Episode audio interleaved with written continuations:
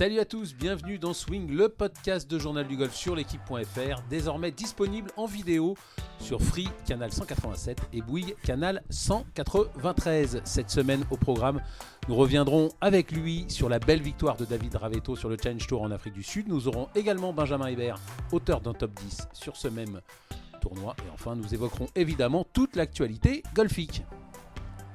Et avec moi pour animer cette émission, le seul, l'unique Benjamin Cadieu. Bonjour Benjamin. Salut Arnaud. Et bientôt sur Orange, est-ce qu'on peut le dire Et bientôt sur Orange, je l'avais mis dans, mes, dans mon lancement, évidemment, je, l'ai oublié. Merci Benjamin. Très bientôt sur, euh, sur Orange, on vous l'annoncera. En tout cas, l'annonce du canal sera bientôt euh, rapide. Après, pour le développement, on espère que ça prendra pas très longtemps. Je pense qu'au mois d'avril, ce sera, ce sera bon, on y reviendra. Merci euh, Benjamin le seul, l'unique Benjamin pour animer, mais un invité de marque, Eric Douanel, président de PGA France. Bonjour Eric. Et bonjour à tous. Eric, en partance pour le, pour le Maroc, hein, parce que vous avez des responsabilités euh, là-bas. Vous avez une joueuse aussi, euh, Lina Belmadi, qui joue, euh, qui joue le, le, tournoi, le, tournoi, le, trophée la, la, la, On y reviendra au, cours de, au cours de cette émission. Avant de, de parler du, des bons résultats des golfeurs français qui continuent, on l'a dit avec, avec David Ravetto, un mot sur le PGA Tour, le Genesis Invitational qui s'est déroulé la semaine dernière avec un participant de marque, Tiger Woods, mais un abandon de marque. Euh, il a arrêté parce qu'il était grippé et des images qui font pas tellement sportif de haut niveau, euh, Eric. Hein. Bah, c'est un peu surprenant, moi vous le savez, je suis un fan inconditionnel de Tiger pour tout ce qu'il a fait, ça on va pas revenir dessus, vous connaissez son œuvre. Mais c'est vrai qu'au moment où il s'arrête, euh, on n'avait pas l'impression qu'il était particulièrement en méforme. Bon, Tiger, c'est pas quelqu'un qui se plaint, on, on, connaît son histoire, il a, il a réussi à jouer des tournois avec des, avec des fractures, etc. Donc voilà, il montre pas grand-chose. Mais on a quand même un petit doute sur le moment où il arrête.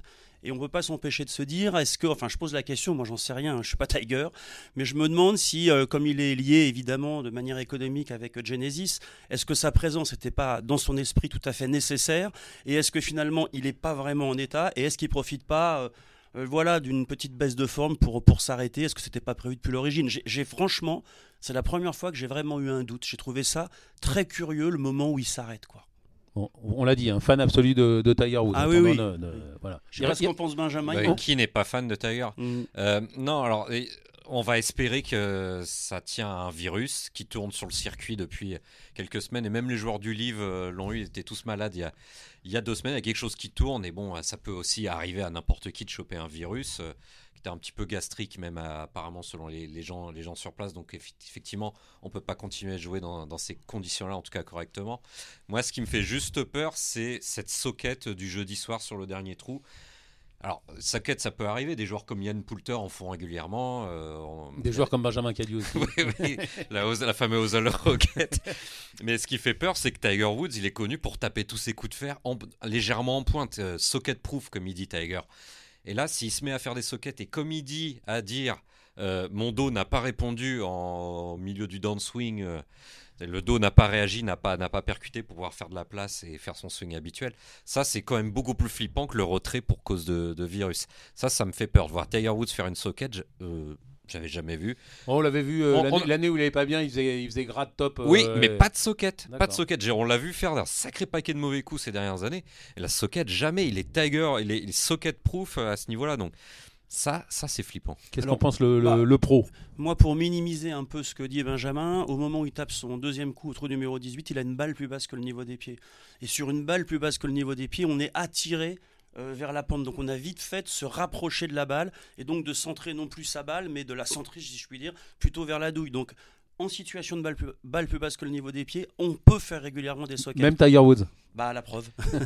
il le savait que la balle était sous les pieds. Ouais, je sais bien, mais bon. Il, sait tellement bien s'adapter aux ah, conditions. Eric, donc euh, le, fan absolu de Tiger Woods, vous qui nous avez toujours dit, il n'est pas fini. Là, vous y croyez encore, hein, Tiger Woods? Ah non, moi je pense, moi je pense par contre qu'il peut continuer à performer parce que je trouve qu'il a très bien tapé la balle. C'est bien pour ça. D'ailleurs, je dis tout à l'heure, je spécule sur le fait que peut-être, mais en réalité, euh, peut-être, comme le dit Benjamin, qu'il a vraiment attrapé un virus. Alors c'est ce que je lui, c'est ce que je lui souhaite finalement d'avoir attrapé un virus. Mais non, non, je pense que vraiment Tiger, il peut continuer à performer je suis peut-être le seul encore à y croire, mais franchement, quand je le vois taper la balle, quand je le vois jouer comme il a joué, il a fait quand même 5 ou 6 birdies le premier jour, si je ne me trompe pas, il y avait presque autant de bogeys, mais globalement. Oui, jusqu'à la socket du 18. Euh, il est plutôt très très bien. Et donc moi je pense qu'il est encore capable de gagner sur le tour. Il drive bien. En plus, il a plus de 300 mètres, 300 yards de, de, moyenne de drive. Il a jamais touché autant de fairway. Il doit être quasiment à 60%. Et il a joué gauche-droite en plus. Parce qu'avant, il jouait droite-gauche. Tiger, il jouait en push ou en push pour les connaisseurs. Aujourd'hui, il lui met un effet gauche-droite. Donc, il limite sa distance totale. Donc, en ayant complètement modifié son système, il touche plus de fairway. Par contre, ça réduit un petit peu la distance. Donc, il a été capable de complètement modifier le système. Donc, je suis encore plus impressionné par ce qu'il fait. Il a jamais aussi bien drivé. Maintenant, il y a un petit peu moins de magie au niveau du putting. Ça, c'est un petit peu. Le chipping aussi. C'est un petit mm. peu inquiétant. Et là, pour le retrouver à la, il est, il est quand même, il approche de la cinquantaine. Hein. Tu sais ce que c'est, Arnaud. Face à un certain âge, la magie du petit jeu, elle est pas facile à maintenir. On arrive à maintenir la vitesse de swing, mais autour des greens, ça, ça se gâte. Et je crois que c'est Arnaud. Tu dis souvent ça que les, les grands joueurs euh, bah, disparaissent souvent et tout ça. Euh, par le putting. par le putting, voilà. Mm. Ça, c'est un petit peu euh, flippant. Moi, moi, je reste sur la même position. C'est que je pense qu'on reverra sur les dix prochaines années Tiger euh, une, deux, une, deux fois, trois fois, mm. épisodique, mais euh, performer au Masters et nulle part ailleurs. Je le vois pas performer autre part que dans son jardin, qui est le Masters, avec donc des conditions météo propices, pas de froid, pas trop d'humidité et un parcours qu'il adore, sur lesquels il connaît les greens à merveille. En dehors du Master, je le vois pas performer et j'espère euh, me gourer. Moi, je, moi, j'ai pas regardé les stats de putting, mais c'est le chipping qui m'a plutôt euh, euh, surpris dans le mauvais sens. J'ai trouvé que c'était plutôt là qu'il était, qu'il était moins, moins, bon, trouve, hein. moins bon. Le putting, il a quand même mis quelques bons putts. Comme tu le disais, il a bien drivé. les fers, c'était plutôt bien. C'est vraiment le chipping. Mais on le sait tous, le petit jeu, c'est du quantitatif. Il en faut. Et donc, euh, bah voilà, faut, faut, faut qu'il fasse un peu plus de petits jeux. Quoi. Mets-toi au boulot, Tiger. Quoi. Ouais, voilà, c'est ça. c'est ça. Euh, bon, je pensais pas qu'on ferait aussi longtemps sur Tiger, mais évidemment, c'est Tiger. Euh, Hideki Matsuyama qui s'impose avec un 62 le, le, dimanche en n'ayant pas très bien tapé la balle, euh, d'après lui. Ouais, ouais, bon, bah, pas très, on peut ne pas très bien taper la balle et faire les bons choix qui fait qu'on arrive à quand même toucher les zones safe. si je reprends le coup de Matsuyama sur le par 3 qui doit être le trou numéro 16, euh, effectivement, on voit très bien son attitude qui visait pas du tout le drapeau, qui était complètement collé à droite. Mais il a sûrement eu l'intelligence de jouer le milieu du green, il l'a poussé, et donc ils le savent les joueurs. Quand ils jouent une zone, ils, ont, ils savent en anticipation où ils peuvent rater. Donc il a bien raté, si je puis dire. En l'occurrence, il l'a donné. Bon, ça c'est le bonus, mais il y a quand même de la connaissance de, si je puis dire, de son système, et il, a, il doit sentir le moment. On est quand même au trou numéro 16. Au trou numéro 16, voilà. Il venait de se mettre donné au 15 déjà, je crois. Hein. Il s'était mis, je sais plus si s'était mis. Oui, euh, c'est possible ça.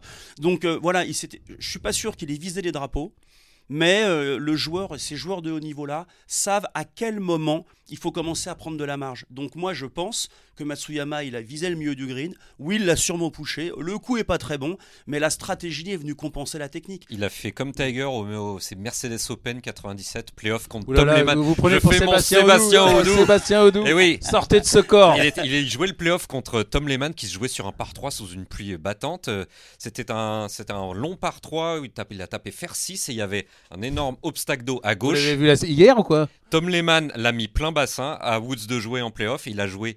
Euh, il, mis, s'était mis donné, vous retrouverez les images sur YouTube, la balle finit au bord du trou et Tiger Woods a dit après la conf de presse, non mais les gars j'ai joué 40 mètres à droite parce que j'ai tout raté à gauche toute la semaine et je savais que ma balle allait partir à gauche. C'est exactement ce que tu expliquais. Et ça, ça me fait penser à un finish extraordinaire de Ricky Fowler quand il gagne le Players en 2015, où si on regarde la succession de birdies qu'il fait sur les derniers trous, et ensuite il repart encore en playoff pour aller gagner, il y avait quasiment plus de, de, de, de jours, et il va chercher le drapeau, je suis absolument persuadé qu'il ne visait pas autant le drapeau. Donc probablement il jouait à 2-3 mètres à gauche, et puis bon voilà, il l'a un peu poussé. Euh, donc euh, donc c'est un peu le même genre, quoi. C'est-à-dire qu'ils prennent de la marge, mais avec la fatigue, euh, bah, c'est nécessaire, quoi. Mm. Allez, pour revenir sur cette victoire de Hideki Matsuyama, nous avons Louis Cohen-Boyer, notre consultant vedette, qui analyse cette victoire du point de vue des, des statistiques. Bonjour à toutes et à tous, et bienvenue sur la chronique Analyse de victoire pour le journal du golf. Chaque semaine, nous allons plonger ensemble dans des explications très factuelles, très statistiques des victoires de nos joueurs, de nos champions sur l'European Tour et sur le PGA Tour. Malheureusement, la semaine passée, pas de tournoi sur l'European Tour, mais cette semaine, c'était sur le PGA Tour le Genesis Invitational, tournoi accueilli par Tiger Woods. Vous le savez, malheureusement, Tiger s'est retiré du tournoi, il a été malade, et c'est finalement Hideki Matsuyama qui s'est imposé avec trois coups d'avance. Nous allons donc plonger ensemble dans les stades de ce tournoi pour comprendre comment, compartiment de jeu après compartiment de jeu, le joueur a réussi à construire cette victoire.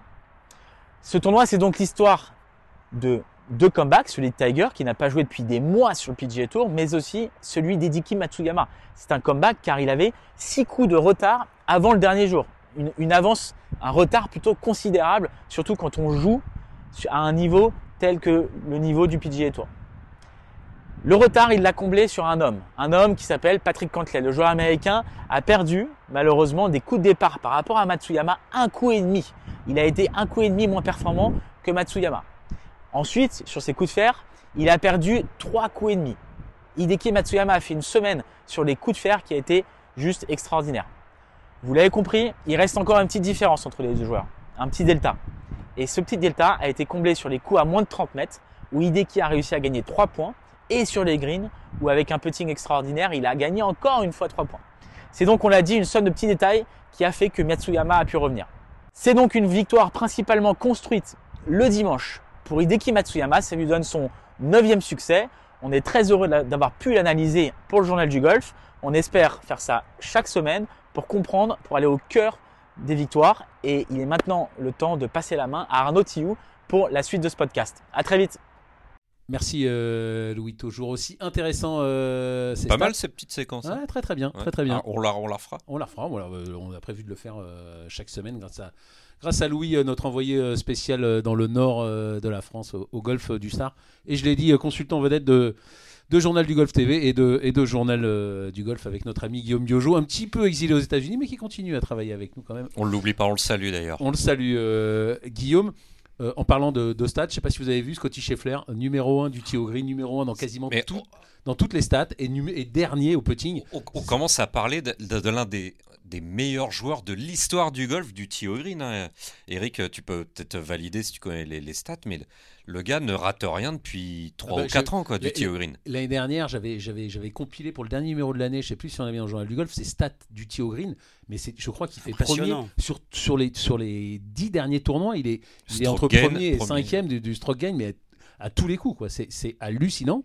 Et, et en revanche, le putting, ça commence à devenir très très inquiétant, Et Eric. Ce qui m'amuse beaucoup en plus chez Scotty Scheffler, c'est qu'on parlait beaucoup en technique à un moment donné de la stabilité du bas du corps. Et quand je vois le swing de Scheffler, je Il, est quasiment sorti du T-box à un moment Ouais, samedi. euh, non mais c'est- ça, j'ai une vidéo de où on ne sait pas comment il tient en équilibre à l'instar d'un joueur de tennis, quoi, où on les voit, ils ont pu les, pu les appuyer, etc. Mais bon, c'était une petite. c'est de l'acrobatie là à ce niveau-là. Ouais, c'est ça. Mais euh, ça, ça me fait penser à un autre sujet, Arnaud, euh, parce qu'on a souvent cette discussion, mais souvent, euh, vous me parlez de, de Auberg, hein, qui est d'ailleurs un excellent joueur. Je dois dire que je l'ai regardé longuement sur Pebble, il n'y a rien à dire. C'est un beau joueur. Mais souvent, je dis, ces très grands joueurs sont à un moment donné rattrapés par la patrouille, parce que le putting, ça peut faire craquer n'importe qui. Et malheureusement, Scotty Scheffler, il est en train de subir justement, euh, comment dire, les affres du putting, parce que, voilà, à deux mètres, Personne ne peut être sûr quand on perd la confiance de réussir un putt. C'est plus facile de toucher un fairway, de toucher un green, que de rentrer sa balle à 2 mètres. Et il ne fera pas exception à la règle. Tous les grands joueurs, et vous le disiez tout à l'heure, finissent par se perdre au putting. Moi, je sais que j'ai souvent des discussions avec Jean Vandevel qui me dit la pression, c'est au putting qu'on la prend, c'est pas ailleurs. Donc, Scheffler, il est extraordinaire du tir au green. Mais là, au niveau de la confiance, clairement, il a perdu, il a perdu sa. Il a qui perdu a marques, maîtrisé autant le, le swing de golf depuis Scheffler? Enfin, en termes d'efficacité, pas en termes de beauté. Bah, c'est- Oui, oui, oui. On en parlait, hein, c'est Ti- c'est- c'est Tiger, Tiger. c'est c'est Tiger il y a 20 ans. Il n'y a pas Mm. de. le- encore une fois, je, je crois que bah, d'ailleurs sa moyenne de score l'année dernière, enfin, je sais plus, il a des stats à la Tiger. Euh, Ouais, en, qui était en- au en niveau 2023. top 6 de Tiger. Voilà, Sc- Scotty Scheffler, c'est ça, il, il avait la 7ème. 68, ouais, euh, c'est vrai. 7, et, et tout ça, encore une fois. Et moi j'adore parce que vraiment son swing, euh, c'est vraiment pas. Alors tout le monde doit trouver son système. hein, ça fait longtemps qu'on a compris qu'il n'y a pas d'école française, d'école. Non, il y a trouvé le meilleur système pour chacun. Mais Scotty Scheffler, quand on le regarde, quand on regarde le backswing, quand on regarde la traversée, je vous assure, c'est un truc de dingue. Mais à l'arrivée, il est juste à l'impact, il maîtrise sa vitesse, il arrive à ramener la face de club au bon endroit au bon moment, et c'est bien ça l'essentiel. Donc si l'ensemble des amateurs qui nous écoutent pouvaient intégrer que chacun doit trouver son système du moment qu'il projette la balle là où il le veut, et ben voilà, ça fait un système qui fonctionne et que peut-être certains pourront imiter. Certains, pas tous. Euh, Benjamin. Ça fait quand même quelques mois qu'il bosse avec Phil Kenyon, maintenant le spécialiste du putting. putting. Scotty Scheffler, Mm. ça un petit peu moins de 6 mois. Et Eric, bah, toi qui es enseignant, à partir de combien de temps Même si, comme le dit Thomas Levé, on ne sait jamais quand le boulot au putting va payer, mais en tout cas ça paiera un jour. Est-ce qu'on peut attendre, de se dire, bon, bah, va peut-être falloir attendre 6, 7, 8 mois pour que le système Kenyon marche sur euh, Scotty Scheffler Je sais pas s'il y a une règle, mais je sais que parfois quand les joueurs changent de caddie ou changent de swing coach ou changent de, coach putting, euh, peut-être de femme, peut-être de femme, ouais, euh, il peut y avoir un effet presque immédiat parce qu'on est un peu dopé psychologiquement par ce changement qui nous amène. Comme au foot, le fameux choc psychologique électrique du exactement. On a de nouvelles images, de nouvelles sensations, de nouveaux repères et ça peut nous doper et amener de la performance plus vite que prévu. Mais en général, au golf, c'est vrai qu'il faut un peu de temps, donc ça c'est difficile à dire. Si c'est, ça fait déjà six mois, euh, tu disais, à Benjamin. Peu près, ouais, on vérifiera le chiffre exact. Bah, de toute façon, il faut qu'il continue à travailler parce que je, vois pas tellement ce qu'il pourrait faire d'autre. On n'a pas tellement d'autres moyens. Alors il y a évidemment euh, tous les ressorts. Ouais, les ressorts psychologiques aussi. Il hein. reste sur la lame, Scotty Cameron. Pour l'instant, il change. Il n'est pas passé à des gros maillets ou à des. Mais le changement de putter, c'est souvent un moyen indirect de, de, de faire un reset de l'approche psychologique parce que moi je pense que c'est psychologiquement qu'il est touché. C'est-à-dire que quelqu'un qui, qui, qui, domine, mais qui a dominé vraiment outrageusement le monde du golf ces dernières années, tout d'un coup, il n'arrive plus à 2 mètres à mettre les potes, même parfois à 1 mètre, même parfois moins. Et ça, c'est terrible parce plus que. ça va, plus, plus on lui en parle, on, on va dire les médias. Ouais, et, puis, et puis imaginez, mettez-vous à sa place. Vous drivez magnifique. Vous la mettez hyper proche des drapeaux et ça suffit pas. Qu'est-ce qu'il faut faire? Vous avez encore plus de pression sur la mise en jeu, encore plus de pression sur le coup de fer, parce que même en vous mettant à 2 mètres, vous n'êtes pas sûr de faire le birdie et, peut-être même le par. Et ça me rappelle une anecdote avec ah, Ben ah bon. que j'avais, on en avait parlé il y, a, il y, a, un an à peu près euh, sur, sur ce même podcast. Bon, c'est Baudou, vous avez perdu votre boulot. Hein. ben, ben, Hogan qui s'entraînait à peter dans sa chambre, a touché un, barreau de chaise. Le problème, c'est que Madame Hogan avait envie de dormir. Et là, c'est là que Ben Hogan raconte, euh, racontait à la presse américaine, dit là, ma femme m'a donné le meilleur conseil de golf qu'on ne m'ait jamais donné. C'est que ma femme s'est réveillée et m'a gueulé dessus, m'a dit, écoute, je vais te dire une bonne chose, tu vas mettre tes tes coups de fer beaucoup plus près du drapeau et tu vas voir que tu vas rentrer plus de potes. C'est le meilleur conseil qu'on ne m'ait jamais donné. Ben Hogan. Merci euh, Benjamin, Seb évidemment, hein. tu es toujours le, le, bienvenu dans cette, euh, dans cette émission. 4 millions de dollars pour, euh, pour Matsuyama, 20 millions de dollars au total et un absent de marque. Tiger Woods était là, mais Mathieu Pavon, lui, n'était pas là. J'en ai parlé avec, avec Benjamin Hébert, c'est quand même assez bluffant. ça prouve à quel point il a changé de dimension, Mathieu Pavon pour faire l'impasse sur un tournoi à 20 millions de dollars dans lequel il y avait, il y avait D'ailleurs, vous, on, s'en doutait, c'est quand même, ça prouve à quel point il a changé de dimension. C'est à son image, c'est intelligemment fait, c'est raisonné, et de toute façon, c'est hyper logique. Il a mis, il a mis entre guillemets les ronds euh, pour, être, pour être tranquille. Déjà, il a la carte pendant deux ans grâce à sa victoire. Il a mis l'argent, donc ça, il va pouvoir se reposer. Il était exténué, petit 2, et petit 3, il a sa famille installée en Floride. Donc il avait quand même beaucoup de choses à régler avant d'aller jouer, plutôt qu'aller jouer fatigué, sans préparation et avec euh, des soucis en tête de où est-ce que je vais installer ma famille, où est-ce que je vais m'entraîner. Je crois que ça y est, il est membre sur l'un des. je, pense qu'il a dû avoir un, petit accueil quand même. Ouais, on voit, on voit les vidéos sur son compte Instagram qu'on vous recommande. C'est plutôt bien tombé d'ailleurs parce qu'en Arizona, il y va pas. Il y avait un temps quand même qui était un peu limite. Il serait fatigué. Il l'avait dit, il était cramé. Donc euh, autant, autant faire l'impasse. De toute façon, il est toujours premier à la FedEx Cup, donc il n'y avait aucune espèce d'urgence puisque de toute façon, les grands rendez-vous, c'est quoi maintenant? Les vrais grands rendez-vous c'est le Players, le cinquième majeur, suivi du Masters. Donc hmm. euh, autant prendre, prendre du temps. Non, moi je suis d'accord avec Benjamin. Moi je suis, je suis stupéfait, mais euh, comment dire, pas surpris, mais stupéfait de la, de la prise de conscience, du sérieux, de la cohérence de ses choix. Euh, voilà, il a besoin de prendre du temps, il sent qu'il est fatigué, il est numéro un de la FedEx, il veut réussir son année, une année c'est long, donc oui ok c'est un signature event, un signature event ça a 20 millions de dollars, ok très bien, mais il y en aura d'autres, il y a les majeurs, je trouve qu'il est moi je trouve qu'il est très très bien entouré. Et, je suis vraiment, euh, comment je, comment je pourrais vous dire, le golf français, depuis, euh, on va dire, Céline Boutier, hein, avec euh, Evian et ensuite avec Mathieu, la, la victoire en Espagne, son final à, l'arrêt sous Dubaï, et le Farmers Insurance et Pebble, je me dis, mais c'est un, truc incroyable qui est en train de nous arriver. C'est comme si, et je touche du bois, il n'y en a pas là, c'est comme si on récoltait les fruits de 30-40 ans de travail. Euh, encore une fois, euh, Romain Masters 93 première victoire. On est en 2024, ça fait 30 ans globalement que tout le monde dans, la chaîne euh, des gens qui ont de l'influence sur la performance travaillent, réfléchissent, se remettent en question. Et c'est comme si on récoltait les fruits. Je dis pas qu'on n'a pas eu de très grandes victoires avant, hein, qu'on me fasse pas dire ce que j'ai pas dit, mais quand même avoir Céline Boutier qui a été numéro 1 du LPGA l'année dernière, Mathieu Pavon leader de la FedEx. Ça, c'est quand même inédit, quoi. Et en plus, bon, Mathieu était 26e. On vient d'avoir un texto de Jean Garayade, il t'attend à la sortie. voilà, Non, mais euh, alors c'est vrai que Jean a fait une carrière exceptionnelle, donc on n'a peut-être pas assez parlé. Tu fais bien de, le souligner, Benjamin. Mais pour euh, les, temps présents, euh, avoir au même moment Céline Boutier et Mathieu Pavon. Euh, je trouve ça extraordinaire et je suis persuadé qu'il y aura un phénomène d'aspiration qui va continuer. C'est-à-dire qu'ils ne sont pas arrivés là comme ça, euh, voilà, c'est parce que les autres ont gagné que peut-être ils se sont sentis capables de le faire également et à, plus haut niveau, si je puis dire. Mais je crois que ça va continuer parce que finalement, les collègues de Mathieu, les Julien Guerrier, les enfin tous les collègues de Mathieu qui jouaient avec lui, ils étaient capables de le battre. Ils savent qu'ils étaient capables de le battre. Donc forcément que ça va leur traverser l'esprit de se dire, si Mathieu l'a fait, je peux le faire. J'écoutais l'autre jour euh, du, euh, Victor Dubuisson qui disait, Mathieu, il va se balader aux États-Unis. C'était chez nos confrères de, de, Canal. Canal. Il le dit pas pour faire plaisir. Hein. Il le dit parce qu'il le pense, parce qu'il connaît le jeu de Mathieu et qu'il pense que Mathieu est capable, après avoir vaincu, euh, comment dire, ses peurs, parce que Mathieu Pavon, avant d'arriver là, il a connu quand même quelques, difficultés. On l'a suivi plusieurs fois, il était en position et il n'y est pas arrivé. Et c'est parce qu'il a su échouer, c'est parce qu'il a su rebondir, qu'il a réussi à gagner en Espagne et à faire tout ce tout ce qu'il a fait après. Donc moi, je suis hyper content et j'espère que, que, ça va continuer et que d'autres vont, vont, lui emboîter le pas. Mm. Ouais, moi, moi, je reste sur le, euh, le même constat. Là, on est tous un peu au secours de la victoire. Évidemment, tout va bien et les stats de Mathieu sont au top. Euh, premier de la FedEx Cup, on l'a dit. Il drive bien, il pote bien. Moi, j'ai entre guillemets hâte de le voir euh, en difficulté et voir quelle place il sera capable de fournir sur le, le PG Tour. Euh, quand le, le putting va, va, va tioquer un, peu.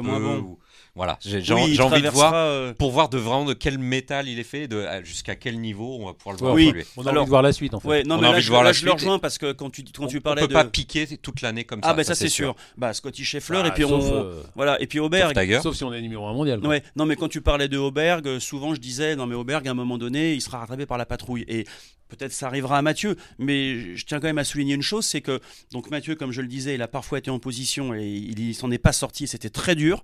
Mais euh, Mathieu, c'est encore quelqu'un qui chip avec un grip inversé. Donc il a quand même connu de vraies difficultés dans des secteurs de petits jeux. Il a eu le yips hein, autour des graines en début et voilà. Et, aujourd'hui, euh, il chip euh, comme Fitzpatrick par exemple. Il y en a encore un autre. Le, quel est le troisième qui... Hugo Cousseau. Hugo Cousson, chip inversé aussi. Mm, mm. Donc voilà, il y en a, il y en a d'autres qui adoptent ce, type de, technique, mais c'est parce que voilà, ils ont trouvé des solutions à une difficulté psychologique, parce que euh, le grip normal, il sait le faire. Sauf que quand ça compte, bon voilà. Donc euh, je trouve qu'il a déjà bien réagi à des échecs, c'est ça que je voulais dire.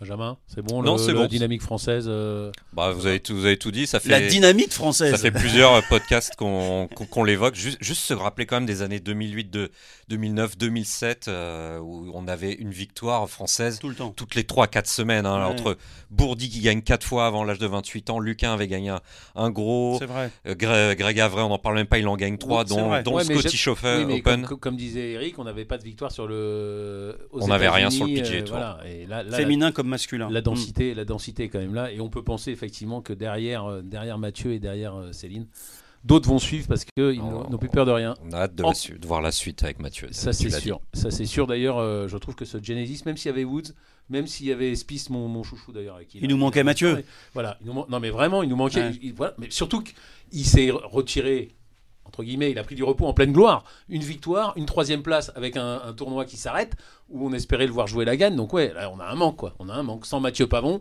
il nous manque quelque chose sur le. C'est vrai que Victor nous avait fait cet effet-là. Hmm. Hein, C'était vraiment extraordinaire. Il était hmm. monté à la 15e place, Victor? 15e, place. mondiale. Il avait fait un match play euh, mémorable. Ils en passent encore les images.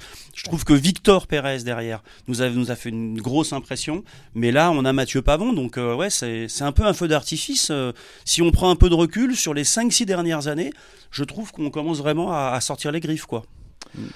Et on a sorti les griffes, enfin surtout lui, euh, David Ravetto, euh, ce week-end, qui s'est imposé sur un très gros tournoi du, du Challenge Tour. Et ben, on, on, revient avec lui sur, euh, sur cette victoire. Merci d'être d'être avec nous. Alors, une victoire, mais une victoire un peu inattendue d'après tes propres mots, parce que ton niveau de jeu, c'était pas tout à fait ça depuis quelque temps?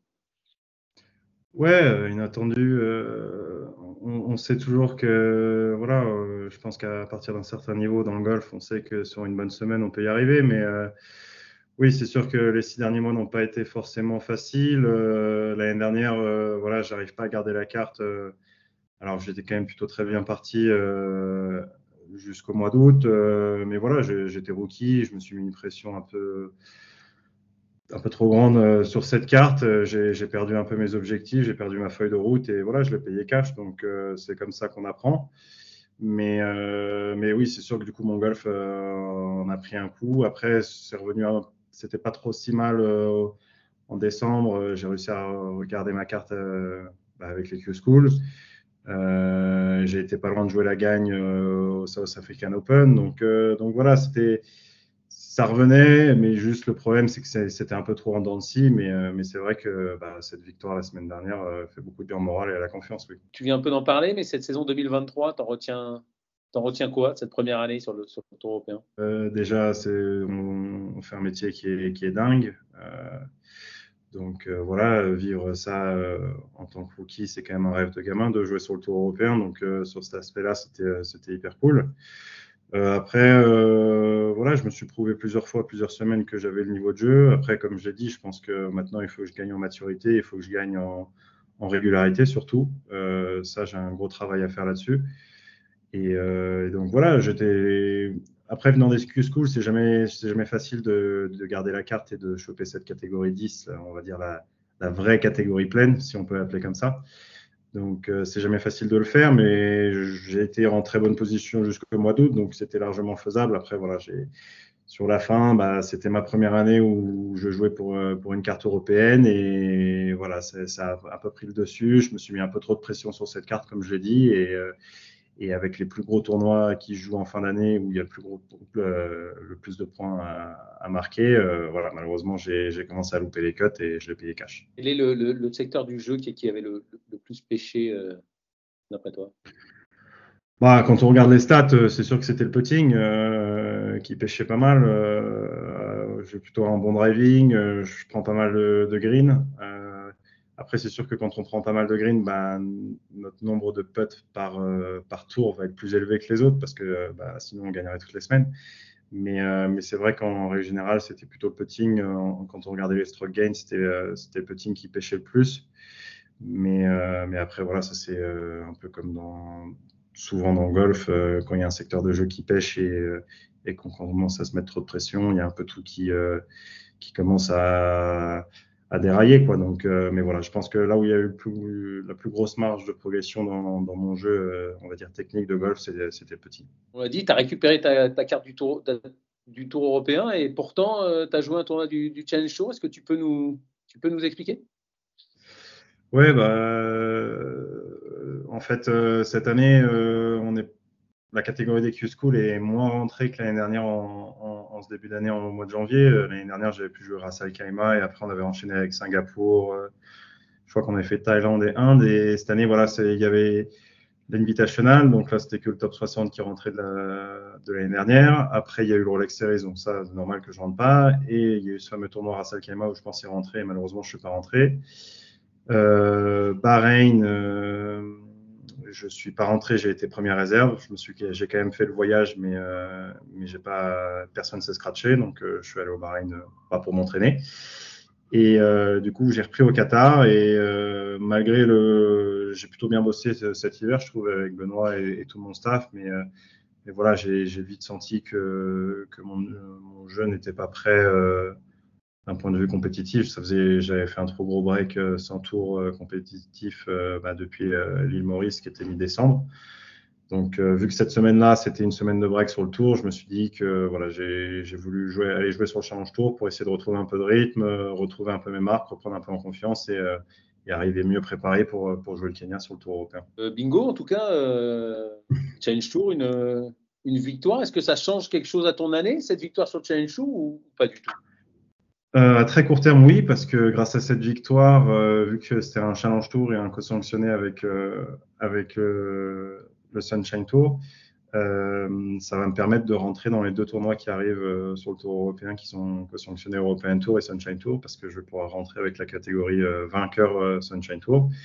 Et jusqu'à jusqu'à présent, la catégorie Q-School, elle rentrait pas dans ces deux tournois, donc ça, c'est super cool. Euh, parce que ça me donne deux, autres euh, opportunités de jeu sur le tour européen. Euh, après, sur l'année, ça fait pas de mal parce que bah, c'est sûr que vu que je rentre pas dans tous les tournois, en tout cas un peu moins de tournois que l'année dernière, on se pose toujours la question est-ce que je fais bien de prendre ma chance sur le tour européen et est-ce que je ferais pas mieux de, de un peu sécuriser les choses et d'aller sur le Challenge Tour. Donc voilà, cette victoire, ça me permet de marquer beaucoup de points sur le Challenge Tour.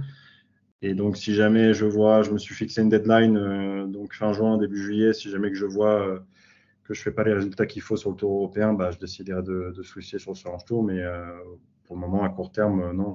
Pour le moment, je, dans ma tête, je suis toujours joueur du, tour européen tu disais, c'est quand même un gros tournoi, 54 000 euh, euros, c'est un des plus gros tournois de la saison, enfin pour le, pour le vainqueur, c'est un des plus gros tournois de la saison du, Challenge Tour. Et puis, et puis c'est pas négligeable, de, ça fait quand même un beau chèque euh, en début de saison, ça fait toujours du bien. Ouais, non, c'est clair. Euh, point de vue argent, ça, ça fait jamais de mal. Après, oui, c'est Dimension Data, c'est toujours l'un des, des plus gros de l'année sur le Challenge Tour. Après, maintenant, en termes de points, ils ont changé le système des points, donc c'est le même nombre de points qu'un tournoi régulier. Mais, euh, mais non, non, c'est vrai que ça, fait beaucoup de bien, ça fait du bien aux, finances, parce que voilà, ces derniers mois, ça n'a pas forcément été facile, mais, euh, mais, euh, mais non, oui, c'est sûr que après, euh, oui, d'un oui, point de vue financier, oui, ça fait du bien. Tu savais qu'il y avait il y avait cette exemption pour les deux tournois après? C'est aussi pour ça que tu y as été ou tu l'as découvert après ta victoire euh, Oui, ça, ça, ça, je savais. Après, est-ce que c'est pour ça que j'y étais? Oui, je me suis dit que si jamais je, gagnais, ça ferait pas de mal. Mais vraiment, l'objectif premier d'avoir joué ce tournoi, c'était encore une fois de. Voilà, je, connais l'endroit. Euh, c'est euh, trois super golf euh, à fin de courte dans la ville de Georges. On, joue vraiment trois golfs qui sont des, bons tests de golf, qui sont trois types de golf différents sur des super greens. Donc, je trouvais que c'était vraiment la bonne occasion pour, pour jouer une compétition et essayer de retrouver du rythme et d'arriver le mieux préparé possible pour jouer le Kenya. Bon, ben, on va quand même y venir à cette, à cette victoire 68, 66, 71, 69. Tu as joué euh, parfait, tu as été en tête quasiment de, bout en bout, en tout cas à partir du deuxième tour. Et puis tu as, tenu euh, dans des conditions pas faciles pour, pour tout le monde. On a vu pas mal de scores au-dessus du par, même parmi les, leaders. Toi, tu as cessé de, de, jouer en dessous du par. une performance époustouflante, en tout cas une très belle performance. Euh, ouais, non, bah, de toute façon, quand on gagne, on fait rarement une mauvaise semaine. Donc, non, été une très bonne semaine. Euh, niveau golfique a été très bon. Après, je pense que c'est pas là où j'ai été le meilleur. Je pense que vraiment là où, je dirais pas que je me suis même impressionné, mais là où j'ai été vraiment, vraiment le plus fort pour moi, ça a été mentalement parce que voilà, j'ai eu un call avec mon, coach euh, mental, Makis, en début de semaine pour un peu débriefer du Qatar parce que voilà, j'ai quand même fait un sale tournoi. Ça m'a un peu, un peu touché, un peu piqué, parce que pour moi, j'avais fait une bonne préparation hivernale et je comprenais pas trop ce qui se passait. Donc euh, voilà, on a remis les, points clés, de, de, voilà, pas essayer de faire un golf spectaculaire, de pas être trop euh, focalisé sur les résultats cette année, parce que je sais que je dois faire, je dois faire des pets, je dois faire des top résultats pour, euh, avec ma, catégorie pour espérer, espérer voilà, changer de catégorie de joueur et, et garder cette carte européenne. Donc voilà, les objectifs de la semaine, c'était de vraiment se refocaliser sur le jeu du golf, de ne pas tenter des, choses extraordinaires, de ne pas forcer les birdies, de plutôt avoir une bonne stratégie et s'y tenir et de, rester patient. Et, mine de rien, c'est ce que j'ai vraiment réussi à appliquer pendant quatre tours. J'ai alors j'ai très bien joué au golf, mais j'ai pas joué un golf champagne comme on peut dire. J'ai vraiment joué euh, fairway, green, de putt et quand ça rentre tant mieux. Et, et je pense que dans des conditions très compliquées comme ça, euh, comme on a pu avoir, euh, surtout le deuxième et le troisième tour, et puis même toute la semaine avec des greens très fermes et des positions de drapeau assez compliquées, bah ouais, ça, a payé et, la victoire était au bout. Donc euh, non, ça c'est top. Raconte-nous un peu les, derniers trous. Le dernier trou, à quel moment tu t'es dit que c'était gagné? Bah, honnêtement, jusqu'à ce que je mette la balle sur le green au 18, pour moi, c'est pas gagné d'une part parce que j'ai pas regardé les leaderboards euh, jusqu'au départ du 18, parce qu'encore une fois, euh, on avait mis en place avec euh, le coach mental de vraiment rester dans son couloir, rester dans sa bulle, appliquer sa stratégie quoi qu'il arrive, et, on, savait que si, j'arrivais à produire un golf solide et si j'arrivais à rester dans mon couloir, à la clé, ce serait sûrement la victoire. Donc voilà, j'avais vraiment pas envie de regarder les leaderboards pour me rajouter des pressions ou changer mon état d'esprit. Euh, donc après, voilà, au départ du 16, c'est un, un, petit par 4 qui est, qui est, attaquable en 1. Mon, mon caddie m'a fait comprendre que, que, si on faisait trois parts pour finir, euh, on, était, on était sûr de gagner. Donc là, j'ai compris que j'avais un peu d'avance, donc euh, je suis pas allé chercher ce green en 1. Mais non, jusqu'à ce que je mette l'attaque de green en 3 sur ce par 5 du 18, vu que c'est un, un, green en île, enfin, il y a de l'eau tout devant, à gauche et à droite. Donc euh, voilà, on a, toujours ces pensées un peu, euh, un peu parasites où on se dit euh, bon allez, on va essayer de pas être ridicule et de faire n'importe quoi sur le 18. C'est mine de rien, je reste humain, donc donc voilà, jusqu'à ce que cette balle arrive sur le green au 18, pour moi c'est pas gagné. J'étais concentré à fond et, Et c'est vrai qu'une fois que j'ai vu cette balle arriver, arriver sur le green safe à 6-7 mètres du drapeau, je me suis dit que, que ouais, c'était moi. Dans, quelques instants, dans, cette émission, on va diffuser l'interview de, Benoît Ducolombier qu'on a, a réussi à joindre avant toi, hein, parce qu'on nous rappelle que tu es, que tu es au Kenya.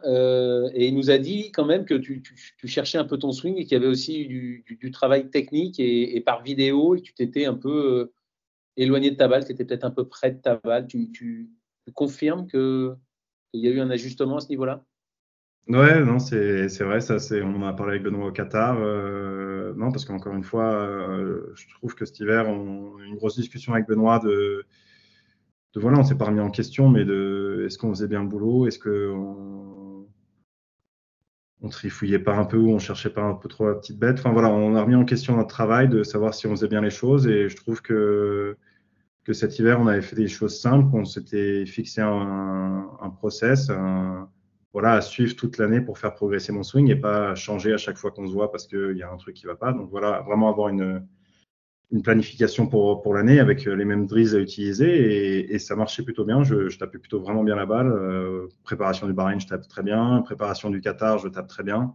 Euh, pendant l'ERCO, je, je, me sens très bien. Et voilà, le tournoi arrive. Euh, perte un peu de, confiance, normal, il y a la pression, j'avais pas mis la carte dans la poche depuis longtemps, mais, euh, même au practice, je, je trouvais plus du tout euh, mes repères. Alors c'était Bahreïn et Qatar, c'était des tournois où il y a eu beaucoup de vent, donc euh, je pense qu'à vouloir essayer de faire de la balle basse, je m'étais un peu trop rapproché, un peu trop rapproché de la balle, et c'est vrai que quand je lui ai envoyé des vidéos, on en a parlé, on comprenait pas trop pourquoi le club se plaçait pas mal, et en faisant quelques expériences ensemble, on s'est rendu compte que oui, j'étais beaucoup trop proche de la balle et que entre guillemets, juste s'éloigner un peu plus de la balle, corriger pas mal les défauts. Et, donc voilà, quand je suis arrivé euh, au Dimension Data, j'étais encore en, recherche de sensations, en recherche de, retrouver mon swing. Et, euh, et au, fil de la semaine, euh, petit à petit, je l'ai retrouvé. Donc c'est pour ça que pour ça que je dis d'ailleurs que c'est pas là où j'ai été le meilleur dans mon, dans mon niveau golfique parce que mine de rien, j'étais pas en confiance à 100%, même si j'ai très très bien joué au golf. Hein, faut pas faut pas se le cacher. Le dernier tour, j'ai pris 17 greens. Mais, euh, mais voilà, j'ai très bien joué au golf, surtout, je pense, par euh, l'aspect mental que j'ai eu, à pas vouloir faire un golf spectacle, à rester patient parce que les conditions étaient compliquées, et surtout privilégier à pas faire d'erreur, donc faire ouais, green de pote et, glisser les birdies quand on avait les occasions. Donc euh, tous les voyants sont au vert, on peut le penser, et vivement le, tour européen et faire ce que tu as fait sur le Challenge Tour, le faire sur le tour européen, européen, en tout cas au niveau du niveau de jeu, justement oui, oui, bah maintenant, il va falloir le faire euh, sur la catégorie supérieure. Après, euh, une victoire, ça apporte beaucoup de confiance, mais euh, je pense qu'il ne faut pas, faut pas brûler les étapes. C'est une victoire sur le Challenge Tour, elle est super, elle m'apporte beaucoup de confiance, encore une fois, mais il ne faut pas, faut pas se perdre en, route. J'ai toujours beaucoup de progrès à faire mentalement et surtout dans la régularité, comme je disais au, au début. Donc, je n'ai pas encore eu euh, mon coach mental, euh, pour tout vous dire, je vais l'avoir euh, juste après, après ce, podcast. Donc, on, va en parler des objectifs de la semaine, mais je pense que voilà, ça va être comme, comme la semaine dernière, c'est de, rester le plus lucide possible, d'avoir une stratégie en, en, en place et pas, et c'est pas parce qu'on est sur le tour européen et que je sais que je dois marquer des gros points en début de saison pour d'une pour le re-ranking euh, dans la catégorie de la, Q-School qui se fait au milieu de la saison pour que je puisse jouer euh, le reste de l'année euh, sur, la fin de saison, mais, aussi pour, pour choper enfin cette carte. Donc c'est là le, plus gros travail à faire, c'est j'ai réussi à le faire en challenge tour parce que entre guillemets je pense que je me mettais moins de pression de, faire un top résultat et que j'y allais plus en, semaine de, travail, même si bien sûr ça me tenait à cœur de, de faire un très bon résultat et ça me tenait à cœur de, gagner. Mais maintenant, voilà, on va falloir le faire dans la catégorie supérieure sur le tour européen où, où c'est pas là où ça compte vraiment, mais c'est vraiment là où, le vrai objectif est pour, pour garder la carte européenne.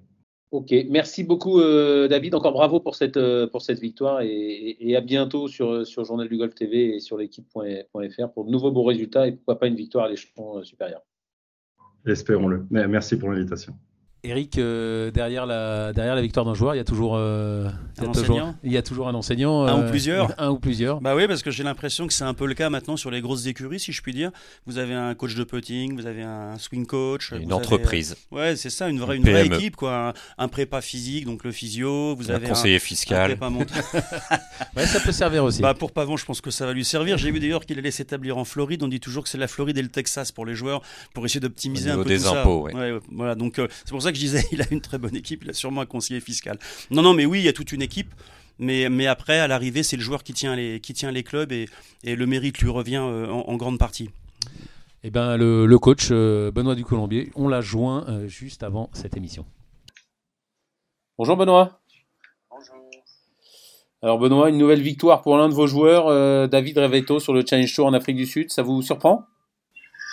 Euh, Ça me surprend non, parce qu'il a le niveau pour. Euh, ce qui me surprend, c'est que les semaines d'avant, il était vraiment pas bien. Et que, voilà, parce qu'il était sur un tour, sur un Challenge Tour. Et puis quand il, il a vu qu'il était première réserve pour le Qatar, il a quitté le Challenge Tour, il est allé au Qatar, il n'est pas rentré voilà. Et donc après, euh, la semaine suivante, il a joué sur l'European Tour, il a mal joué, très mal joué, il était pas bien. Envoyé une paire de vidéos et puis euh, apparemment on a trouvé une solution. Donc euh, euh voilà. Donc après, il a, il a respecté son process, je crois. Et, et du coup, voilà. voilà. Donc on peut faire des on peut faire des corrections à distance par vidéo, Benoît. Coaching moderne. Bah, c'est compliqué parce que moi, sur les vidéos, je suis... en fait, je vais voir ce qui se passe au moment de l'impact. Ça me plaît pas, mais j'ai du mal à savoir euh, sur une petite vidéo euh, comment il est devant la balle, en fait. Euh, comment il grippe et tout ça. Ça, j'ai du mal à voir la distance à la balle. Donc, je lui ai simplement dit est-ce que, tu, penses que peut-être tu es trop près de la balle C'est pour ça que tu te retires un peu à l'impact et puis dix minutes après, il m'a appelé et il m'a dit Bah oui, effectivement, j'avais pas checké parce qu'on a des mesures au sol. Ça c'est compliqué. Euh, euh, on, a des, on, a, pris des mesures et il dit Bah oui, je, je suis pas dans les clous des mesures qu'on avait prises.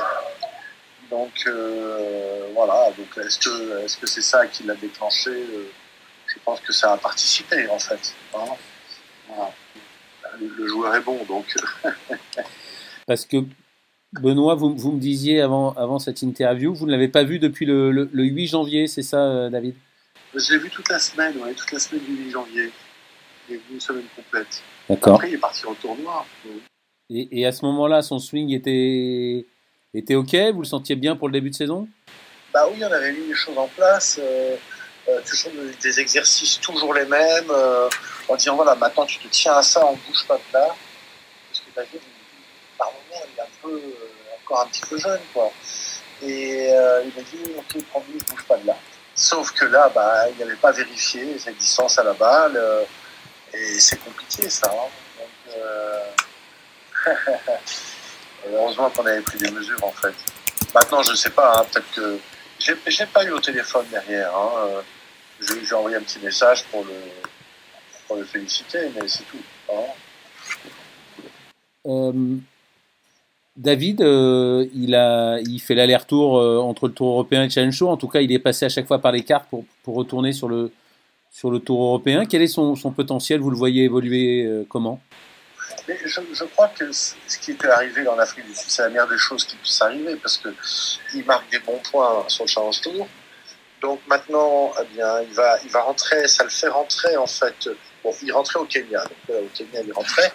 Et d'après ce que j'ai compris, il y a deux tournois en Afrique du Sud qui sont tours européens co-sanctionnés. Et apparemment, cette victoire le ferait rentrer dans ces deux tournois. Je, pense. Donc, ça lui permet de faire, mettons, trois, quelques tournois du tour européen. Et après, on va, on va, on va voir ce qui se passe. On va faire le point, on va dire, courant du mois de juin. Et à ce moment-là, au mois de juin, on verra, il va, il va saisir les opportunités, de jeu sur le tour européen. Et puis, si on voit que il n'est pas à l'aise sur le tour européen, ben, il, il, retournera sur le Challenge Tour. Donc, euh, on, on, est plutôt dans une bonne posture, on va dire. Hein euh, par rapport à, à, vos autres joueurs, notamment un Antoine Rosner, vous, vous, vous l'évaluez comment? Vous le voyez comment euh, oh bah, David, David c'est un, un, un, très très gros potentiel, hein, parce que c'est quelqu'un qui tape fort la balle. Après, mentalement, il est encore un peu fragile. Euh, il, il perd vite le fil et, et voilà donc c'est c'est pas la solidité d'un Antoine Rosner pour l'instant mais bon il est jeune hein, il a 26 ans euh, et euh, voilà il a été solide aux cartes encore une fois euh, Voilà, donc oui, oui, c'est gros potentiel, c'est sûr. Hein. Mais c'est toujours pareil, hein, il faut, c'est un équilibre dans tout en fait. Hein. Il n'y a pas que, pas que le swing, il n'y a pas que le jeu, il y a pas, il y a plein de paramètres. Et, c'est-à-dire, qu'est-ce qui lui manque encore alors Un peu de maturité et puis, et puis de, de, repartir à des choses simples, d'y s'y tenir tous les jours, de faire toujours les mêmes choses et, et, de pas, et pas fouiller euh, et de pas aller chercher n'importe où. Euh, des, trucs alors que, alors qu'il a un d'une simplicité euh, c'est pas quelqu'un de très malléable techniquement c'est pas quelqu'un qui bouge beaucoup c'est pas un grand gabarit euh, ça bouge pas qu'est-ce qui bouge il va sentir mal à l'impact, il va sentir un mauvais contact, des choses comme ça. Mais c'est très difficile avec lui de, euh,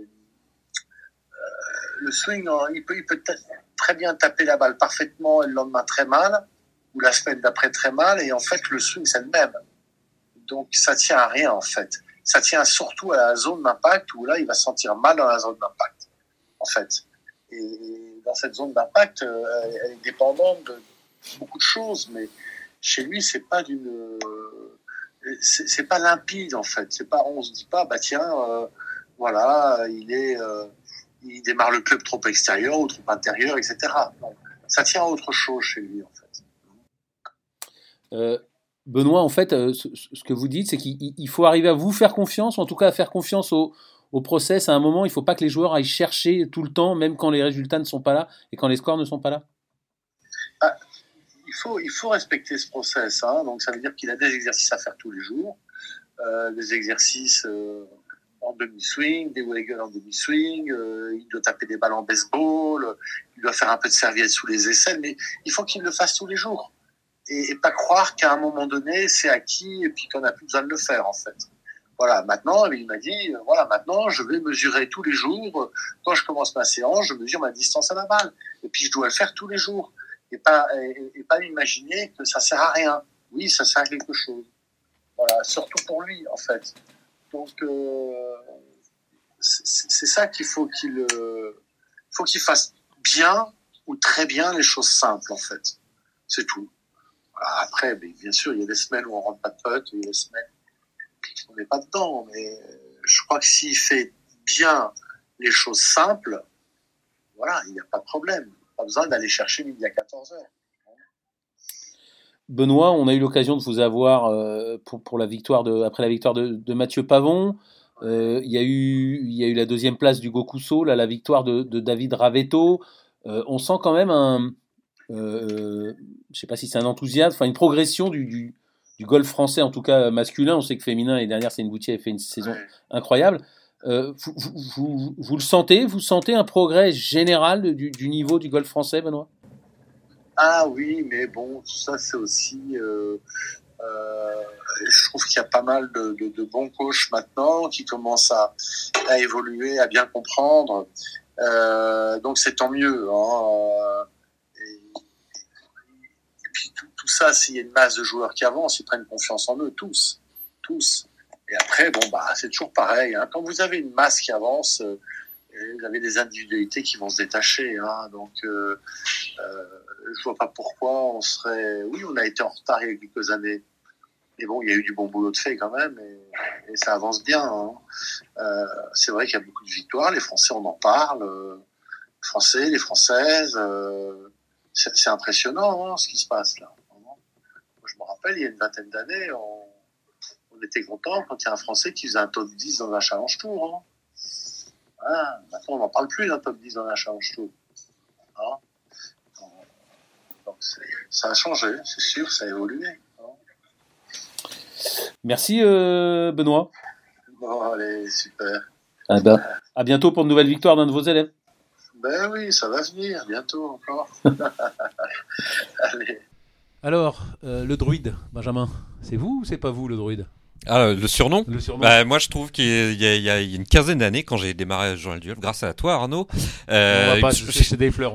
oui, je trouve c'est passionnant. Je trouvais que, que Benoît Ducoulombier ressemblait à Daniel Leclerc, le grand coach euh, du RC Lens. Et on a mis le druide mmh, dans un papier. donc j'ai envie de penser que j'ai inventé le surnom d'un. Donc s'il y a, un téléspectateur ou un auditeur du podcast voilà, qui veut faire des recherches, qui regarde, est-ce que avant euh, Benjamin Cadieu, quelqu'un a appelé Benoît Ducoulombier le druide? En tout cas, l'important, c'est quand même euh, un des meilleurs coachs français. moi, je le dis toujours, même le meilleur coach français des, 20 dernières années. Vous le connaissez, Eric euh, On rappelle, vous êtes président de PGA France. Vous le connaissez, Benoît? Bah, Je le connais de réputation. Euh, on a déjà échangé justement lors de podcasts ou de choses comme ça, mais je ne le connais pas plus que ça. Mais effectivement, je crois qu'il fait un travail remarquable et les résultats plaident pour lui. Et je dirais que quand je l'écoute, on sent quelqu'un de, très posé, qui maîtrise son métier, qui n'a pas besoin, comme je le dis souvent, de prendre un haut-parleur pour expliquer qu'il est compétent. Je crois que les résultats parlent d'eux-mêmes. Et nous, on est très très fiers de, de l'avoir dans notre famille des enseignants. Surtout qu'on avait tendance à dire un peu que les coachs français, hein, ils, avaient, ils avaient du mal, enfin, ou ils avaient jamais amené des joueurs au plus haut niveau. C'est pas lui qui s'occupe de Pavon, mais bon, quand même, il, il y a été pour quelque chose. Donc, Maintenant, on peut plus dire ça. Maintenant, les coachs français sont performants et peuvent amener des joueurs au plus haut niveau. Oui, puis tant que vous n'avez pas eu des résultats, effectivement, on dit bah voilà, les Français, vous n'avez pas le niveau. Bah ouais, mais il faut bien que aujourd'hui, alors euh, euh, Arnaud, je sais plus combien de victoires on a sur le circuit européen, on est à 46 ou 47. on en est à hein, beaucoup, ouais. Voilà, alors maintenant, on commence à avoir des victoires avec Céline et, Mathieu Pavon sur les circuits euh, américains. Donc, on peut considérer aujourd'hui ben, que les enseignants français qui s'en sont occupés, que ce soit depuis qu'ils sont tout petits ou un peu plus tard, eh ben, commencent à avoir suffisamment de compétences pour coacher beaucoup de joueurs. Donc je crois qu'on a fini par, euh, par casser ce plafond de verre grâce aux résultats des joueurs. Il en faut plus. Mm. À, l'image des joueurs, il nous faut plus de joueurs français sur le, sur le PGA Tour et plus de coachs de haut niveau pour encadrer bah, les, les, jeunes qui ont 15, 16, 17 ans qui sont en Grand Prix ou, ou, euh, aux portes des FAQS pour, pour être bien encadrés. Parce qu'un Benoît du Colombier, ça sert à rien de l'appeler. On, on est d'accord, Arnaud, pour, pour prendre une leçon.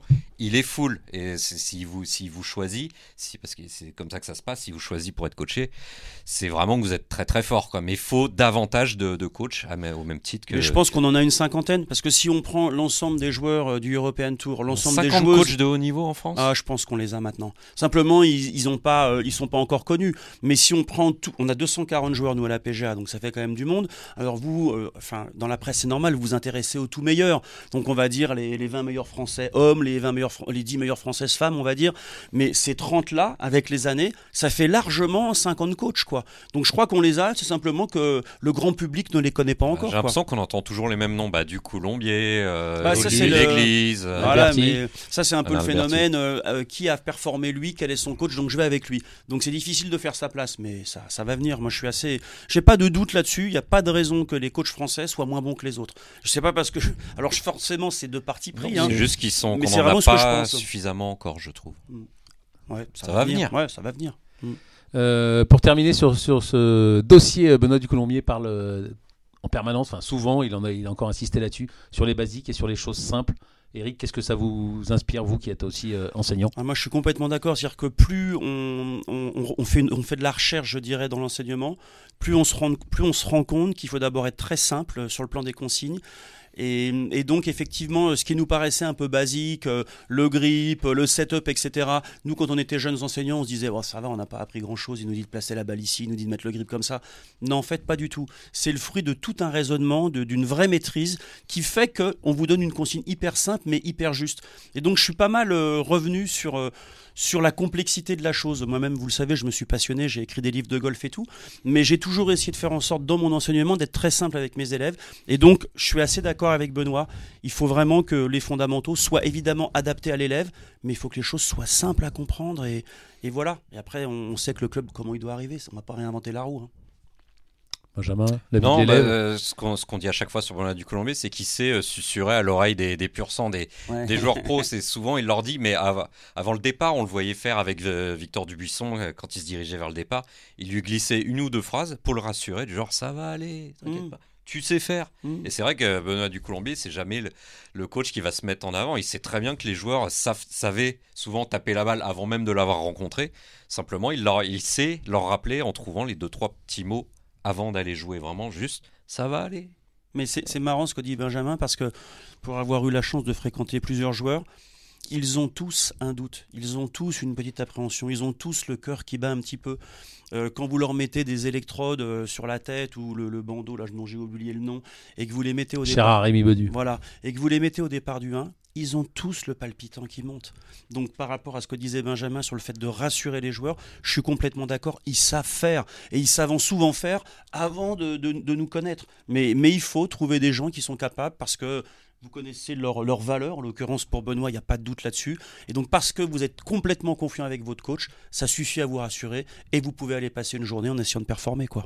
Je ne suis pas sûr de l'avoir dit, hein, mais Benoît Ducolombier, c'est bien le coach de, de, David Ravetto, hein, quand même pour être bien sûr que c'est pour ça qu'on a fait cet enchaînement-là. Et pour terminer cette page euh, Challenge Tour, ben, on a joué l'autre Français qui a fait un top 10, Benjamin Hébert, longtemps sur le Tour européen, malheureusement redescendu euh, sur le Challenge Tour, mais on va voir un Benjamin Hébert, en tout cas déterminé et, désireux de retourner euh, au, plus haut, au plus haut niveau. On l'écoute. neuvième la semaine dernière en Afrique du Sud, on imagine que vous êtes satisfait de votre semaine? Salut Arnaud, euh, écoute ouais, bonne, bonne semaine. Euh, ça fait plaisir de, de commencer l'année avec, euh, avec un, bon résultat. surtout que la semaine dernière, c'est une semaine un peu particulière. On avait trois parcours à fond de cours, donc une grosse semaine avec des recours à faire, assez fatigante. On joue en pro avec, avec un amateur aussi, donc plutôt en alliance. Et, et du coup, c'est des parties qui durent 5-6 heures, donc il faut vraiment c'est une semaine qui prend énormément d'énergie, donc je suis, euh, je suis content d'avoir, euh, d'avoir été jusqu'au bout et accroché un top 10.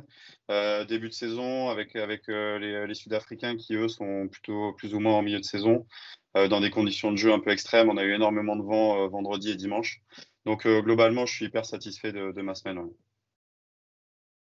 Vous en êtes tout de votre niveau de jeu après deux tournois sur le, sur le Challenge Show? Vous vous sentez comment? Je me sens bien. Ça a coupé, je sais pas. Ouais, ça a coupé. Vas-y, reprends. J'en étais je me sens bien. Écoute, je me sens bien. Euh, j'ai fait une, bonne préparation au Maroc euh, tout, le mois de janvier, euh, en finissant par, la Coupe de France, qu'on a, partagé d'ailleurs une journée.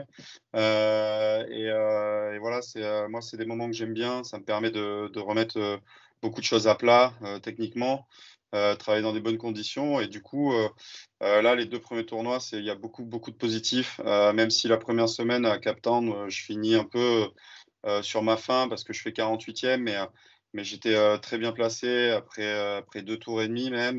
donc il y avait, il y avait déjà beaucoup de positifs, même si à la fin le résultat il n'était pas évidemment ce que je voulais, mais je préfère me, voilà, me, concentrer sur ce que je produis sur le parcours que vraiment sur le résultat. Euh, et, du coup, ça fait deux semaines où je suis quand même relativement satisfait de, tout, ce que je, tout ce que je produis sur le parcours globalement.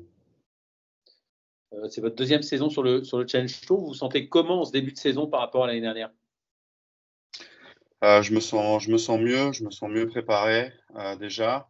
L'année dernière, je n'avais pas joué ces tournois en Afrique du Sud parce que j'avais encore des exemptions sur le, sur le DP World Tour à cause de ma blessure de, de 2022. J'étais allé jouer en Thaïlande. Euh, donc j'avais commencé ma saison que euh, en Inde, donc comme ça va être le cas d'ici un mois pour nous.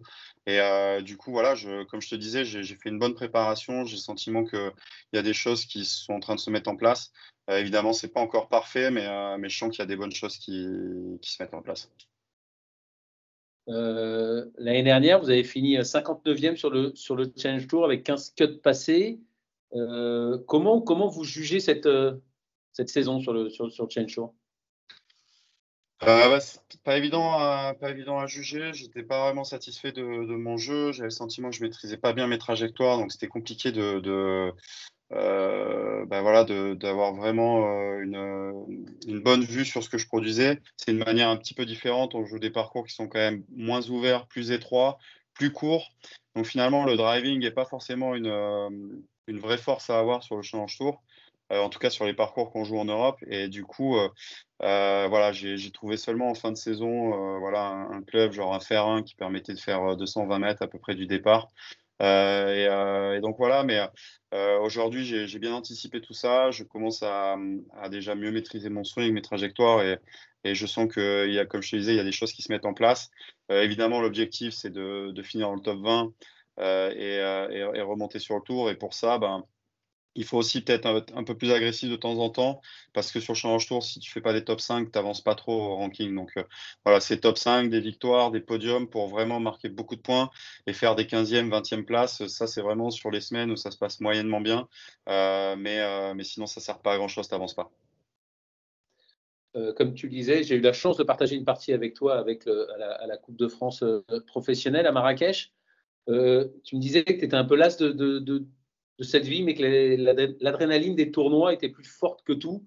Euh, c'est là où tu en es dans ta carrière euh, actuellement? Non, c'est vrai que euh, bon, voyager, c'est voyager, c'est chouette dans, une première, dans un premier temps, mais au bout de, au bout de 20 ans, moi, ça fait quasiment 20 ans que, que je fais que ça depuis, depuis 2005. Bah, ça, ça prend forcément beaucoup d'énergie. C'est compliqué de partir tout le temps, d'être tout le temps euh, parti finalement, d'être en dehors de, chez soi, loin de ses proches. Et euh, c'est vrai que parfois ça, ça, pèse un peu, surtout dans les moments où on ne se sent pas vraiment à l'aise. Et il y a des fois, on se pose des questions à savoir pourquoi on part jouer alors qu'on ne se sent pas vraiment prêt. Euh, maintenant, aujourd'hui, voilà, j'ai remis un, projet en place avec mon team et je me laisse va, à peu près deux ans, quoi, deux saisons pour, pour me remettre sur le tour si d'ici là, j'y arrive pas, bah, je pense qu'il sera peut-être temps de, passer à autre chose. Mais pour l'instant, je, me, donne le maximum de chances que, je peux. Comme je te disais, j'ai fait un gros mois de préparation euh, au mois de janvier et, euh, voilà, je, suis super motivé. Et en plus de ça, bah, l'avantage, c'est que c'est vrai que ces, deux premiers tournois me donnent un peu à manger. C'est-à-dire que voilà, un premier top 10 après, deux, tournois, alors que ça fait euh, trois mois que, je n'ai pas joué en compétition, ça, motive encore plus. Quoi. Euh, en 2019, tu avais réalisé ta, meilleure saison. On sait qu'après, il y, a eu le, il eu le Covid. Tu te sens comment comme en, tant que joueur et, ton niveau de jeu par rapport à, ta, ta, meilleure saison en 2019 Tu te sens comment en 2024, Benjamin? Bon, c'est compliqué. Hein. C'est pas une question facile. 2019, euh, euh, j'étais en pleine euh, en pleine confiance. Ça faisait 4-5 ans que j'étais vraiment installé sur le, sur le tour européen et je sentais que j'avais envie de, passer un cap. Après, malheureusement, comme tu l'as dit, c'est vrai qu'il y a le Covid qui est venu complètement freiner tout ça. moi, ça m'a complètement stoppé dans ma progression, on va dire, parce qu'à ce moment-là, je, je venais de, jouer le World Championship au Mexique où j'avais fait 16e. Euh, j'étais euh, autour de la 85e place mondiale, donc j'étais vraiment en pleine progression. Et, euh, et d'un coup, il y a tout qui s'est arrêté. Et c'est vrai que Bon, depuis, j'ai un petit peu du mal à repartir. J'ai eu des petits pépins physiques, euh, des petits pépins aussi à côté dans ma vie perso. Et du coup, euh, il y a tout ça qui s'est euh, mélangé. Et, on va dire que je commence à sortir la tête de l'eau que, que, que, depuis la fin de l'année dernière, on va dire. Donc voilà, j'ai l'impression que je repars sur un nouveau cycle. Comme je te disais, je suis motivé. j'ai pas fondamentalement envie de, comparer mon niveau de jeu à, ce que j'ai fait avant. J'ai simplement envie de, de voilà de de remettre euh, la tête dans le guidon et de m'entraîner, de bosser et puis d'essayer de, faire le mieux que je peux euh, sur chaque partie, euh, sans forcément penser aux, résultats, aux points, à l'argent, etc. Simplement, voilà, essayer de jouer le, meilleur golf que je peux à chaque coup et puis on verra où ça nous mènera au fur et à mesure de la saison. Tu as dit ambition 20e place pour cette année. Et à plus long terme, c'est quoi C'est retourner dans le top 100 mondial C'est jouer des grands chelems C'est gagner des grands chelems c'est quoi ton but la plus Là, là c'est là c'est loin. Là aujourd'hui, je vais je vais pas te parler de, top 100 mondial ou de, jouer des majeurs alors que je suis joueur, je suis peut-être millième joueur mondial et je joue sur Challenge Tour. Euh, donc euh, on va on va procéder étape par étape. On va vraiment essayer de comme je te disais, de, se concentrer, de peaufiner les détails de mon jeu petit à petit, de, resserrer euh, mes trajectoires, de maîtriser de mieux en mieux ces trajectoires, les distances, de, faire euh, du bon putting, de progresser au, wedging et au chipping, parce que c'est encore des secteurs où je trouve que je suis assez irrégulier. Et, euh, voilà, et avancer tournoi après tournoi, et puis mois après mois, année après année, et puis, et puis on verra où, ça nous mènera. Quoi. Il y en a un qui est en pleine progression, en pleine explosion, c'est Hugo Cousseau. Je pense que tu, vois ça d'un bon oeil. C'est un, pote, c'est un, mec, un mec génial qui a, eu du mal sur le Challenge Tour pendant des années Là, il monte enfin sur le tour européen et sur le tour européen, immédiatement, il, joue la gagne, il fait deuxième. J'imagine que ça doit te faire plaisir. Comment tu expliques cette explosion soudaine à 30 ans ou 31 ans du, au plus haut niveau?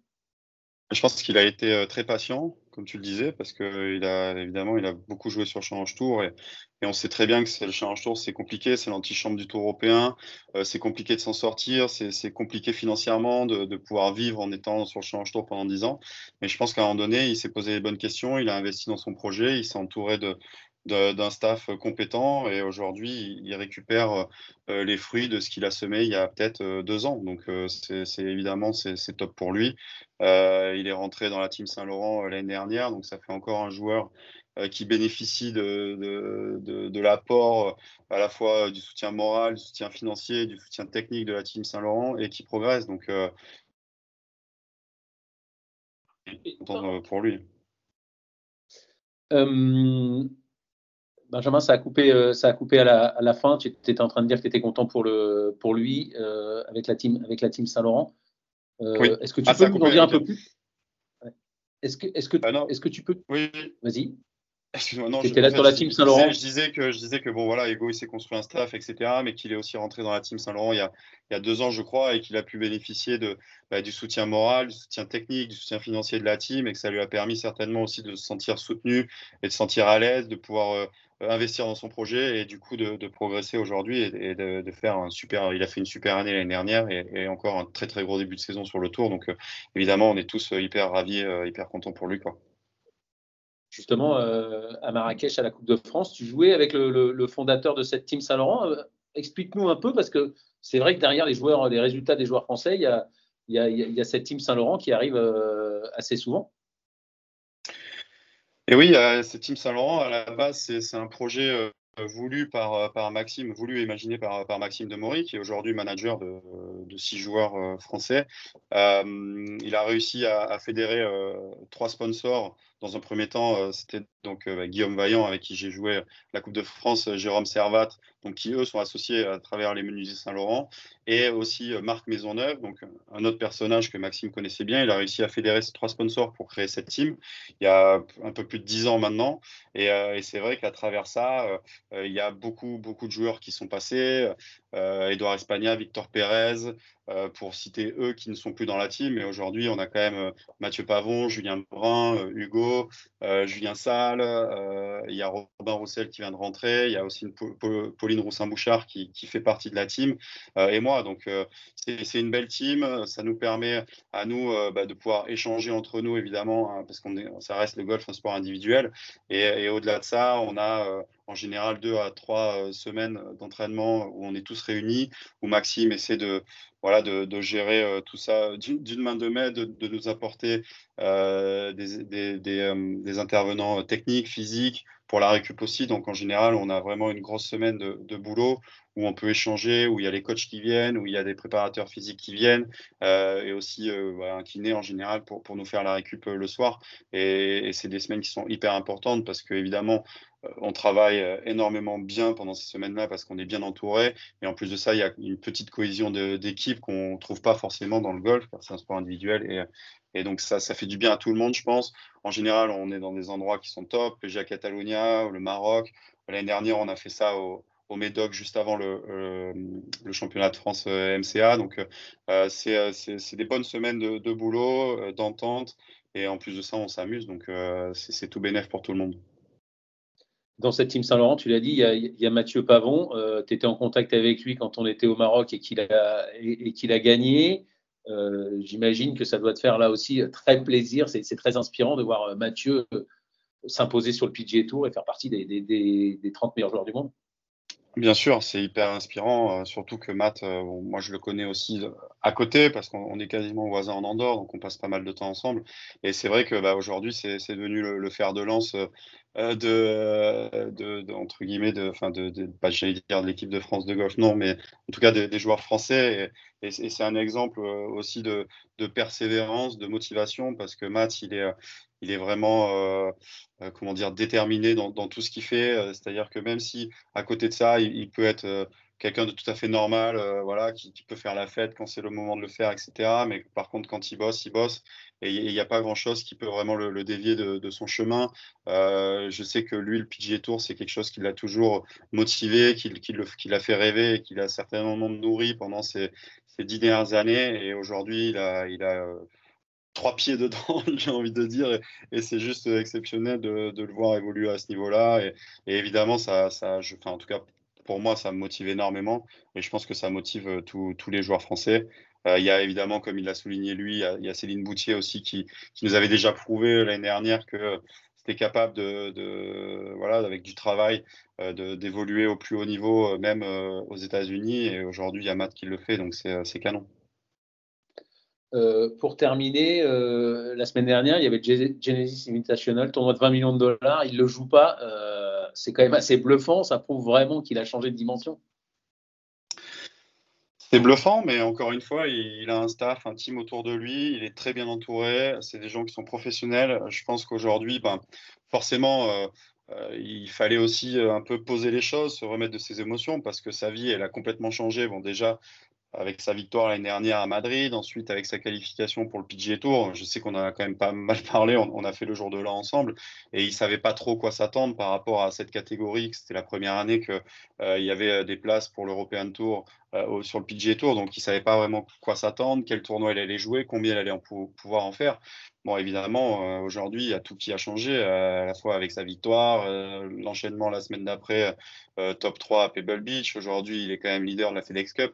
Donc, tout a changé pour lui. Et, donc, je pense qu'il a pris le temps de se remettre un peu de ses émotions. Et puis, je pense qu'aujourd'hui, il a aussi d'autres objectifs en tête et notamment, je pense, performer dans des majeurs. Et, donc, si dans la préparation que lui, il a planifié avec son staff, ben, ce tournoi, il a besoin d'être en break parce qu'il a derrière un enchaînement de gros tournois, ben, je pense qu'il a complètement raison de le faire, même si évidemment, ça paraît aberrant euh, pour tout le monde euh, de ne pas jouer un gros tournoi comme ça. Mais encore une fois, il est bien entouré. Je pense que c'est une réflexion qui a été euh, très, bien, très bien mûrie. Et, de toute façon, c'est lui qui est seul maître de cette décision-là.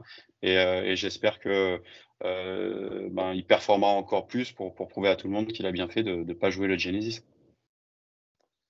Merci beaucoup, euh, Benjamin. C'était euh, passionnant. Ben, à très bientôt pour un, nouveau top 5, voire une victoire. Hein J'espère. Merci beaucoup, si tu en fais une, tu en fais trois de suite sur le, sur le Challenge Show, généralement. Trois de suite, non, mais c'est vrai que ça m'est déjà arrivé deux fois d'en faire trois. Et en tout cas, je sens qu'il y a des bonnes choses qui se mettent en place. Comme je te disais, ça fait quand même deux tournois où je suis plutôt acteur euh, du tournoi en étant dans les top 10 et les top 5. Donc euh, voilà, j'espère que petit à petit les choses se mettront encore plus en place, qu'il euh, y aura des, moments où, où, ça tournera un peu plus en ma faveur. Et, à ce moment-là, j'espère que j'arriverai à soulever le trophée, ça serait chouette. Hein. Eric, cette vie de, golfeur professionnel, c'est compliqué. Hein. Euh, Benjamin Hébert, quelques, quelques années sur le Tour européen, là, sur le Challenge Tour, euh, c'est vraiment une vie. Euh, le, golf, le golf de haut niveau, le golf professionnel, c'est très compliqué. Ouais, ouais, c'est pas simple, c'est pas simple. Il faut, vous le savez, un gros mental. Mais c'est drôle que vous me parliez de Benjamin Hébert parce que tout à l'heure, Benjamin disait, Benjamin qui est à ma droite, disait on n'a peut-être pas assez de coachs. je, lui disais, bah, on, les a, mais peut-être qu'on les connaît pas. Mais je suis d'accord avec lui, ça va venir. Mais en l'occurrence, le coach de Benjamin Hébert, c'est un de mes amis, Christophe Berthet, qui est directeur du golf des S. Ouais, c'était, c'était. Donc en l'occurrence, il l'a pris pendant de longues années. Qui sait aujourd'hui, par exemple, que Benjamin Hébert était entraîné par Christophe Berthet? Personne. Moi, je peux vous dire que Christophe Berthet, quand je l'ai rencontré à Moliette, il avait une, académie de haut niveau où il y avait tout un tas de joueurs. J'étais allé avec lui voir comment il faisait la prépa physique, etc., etc. Il m'avait bluffé. Et sauf que c'est pas quelqu'un, encore une fois, qui se met en avant, qui et des Christophe Berthet, on en a d'autres. Donc là, c'est le bon exemple pour illustrer ce que je disais. On les a, mais ils sont pas forcément connus du grand public. Benjamin, c'est bon? Euh, Non, euh, rien, à rajouter sur ce. Allez, au programme euh, de cette semaine, tous les circuits seront concernés, mais nous, on va s'intéresser, on va faire un, petit éclairage pour une fois sur, sur le Champions Tour, puisqu'il y aurait le trophée Hassan II au Maroc, et puis surtout sur la Lala Merriam Cup. Et également, également à Rabat. Et Eric, vous y serez, parce que vous bah. êtes un des, un des pilier du golf marocain Vous faites quoi exactement un, pilier, Maroc, en plus de la, de la PGA France Un pilier, je sais pas, mais je m'étais occupé de la formation continue de l'ensemble des pros marocains. Donc on a formé 150 pros avec euh, Rémi Bedu que vous connaissez, avec Guillaume Biojo que vous connaissez. Donc on a formé une équipe et on a fait de la, de la formation pour améliorer le niveau de nos collègues marocains. Et puis il se trouve que après, dans, par, la, par la suite, j'ai eu la chance de récupérer l'exploitation du practice du golf de Dar es Salaam et l'école de golf. Donc oui, en ce moment, on a des joueurs en ce moment qui s'entraînent sur le practice dont je m'occupe donc je pars demain matin et voilà, après l'interview, là, hop, je pars. Et vous aurez, euh, vous aurez, vous aurez une joueuse, c'est ça Oui, j'ai une, une, joueuse qui s'appelle Lina Belmati, qui est une très très bonne joueuse. Vous connaissez probablement Inès Taclèche qui a gagné l'Open de France et qui avait ses cartes sur le LPGA. Vous connaissez Maha sûrement. Et ben il y a Lina, voilà, qui a été blessée l'année dernière et qui est une joueuse euh, vraiment hyper sympa. Et euh, j'espère qu'elle va faire un bon tournoi et surtout une très belle saison après ce, ce lancement d'année. Benjamin, le Champions Tour, euh, John Daly, euh, José Maria Olazabal, euh, Miguel Jiménez, ça vous, ça vous inspire ou non Tant mieux pour le public marocain, c'est pouvoir suivre des, des, joueurs de cette, cette mm. classe-là, qui jouent encore évidemment excellemment bien au golf, et des légendes pareilles, notamment. Fred Coppels, Coppels il sera? Coppel, je sais pas, l'année dernière on avait pas vu son nom donc je pense qu'il y sera pas parce que sinon il l'aurait mis en avant. D'accord, mais en tout cas c'est tant mieux, tant mieux pour le public marocain et les, et les jeunes marocains qui, qui veulent progresser au golf. Il n'y a pas meilleure expérience que, que de suivre les pros sur le parcours. Allez, avant de, terminer cette euh, émission, euh, Eric Donnel, je l'ai dit, vous êtes président de, PGA France, association des, pros français. Comment se porte euh, la PGA bah, Plutôt bien. On n'a jamais eu autant d'adhérents, donc c'est plutôt une satisfaction personnelle. Alors c'est vrai que je suis dans ma 18e année, donc peut-être que finalement on finit par mieux comprendre le, besoin de, de, mes collègues. Et cette année, on va sortir une application pour les pros et pour les amateurs qui devrait faciliter la réservation de cours, mais également l'envoi du petit bilan nécessaire pour l'élève pour comprendre en deux mots ce que son prof lui a dit. Donc c'est notre futur euh, objectif pour, euh, pour 2024, euh, début, fin 2024, début 2025. Voilà. Je le dis toujours, hein, les meilleurs joueurs du monde prennent des cours, donc si c'est valable pour eux, c'est valable pour nous. Eric, comment vous pouvez donner envie aux, aux gens qui nous regardent ou qui nous écoutent de prendre des cours? Bah, euh, Les gens qui viennent jouer au golf, ils ont envie de, se faire plaisir. Et le plaisir, en général, il passe par le progrès. Je connais très peu de gens qui restent dans un sport sans réussir, euh, sans, sans progresser. Donc, un pro, c'est quelqu'un qui accélère le progrès, donc qui vous amène plus vite vers le plaisir. Donc, allez voir un pro, vous allez voir, ça va bien se passer.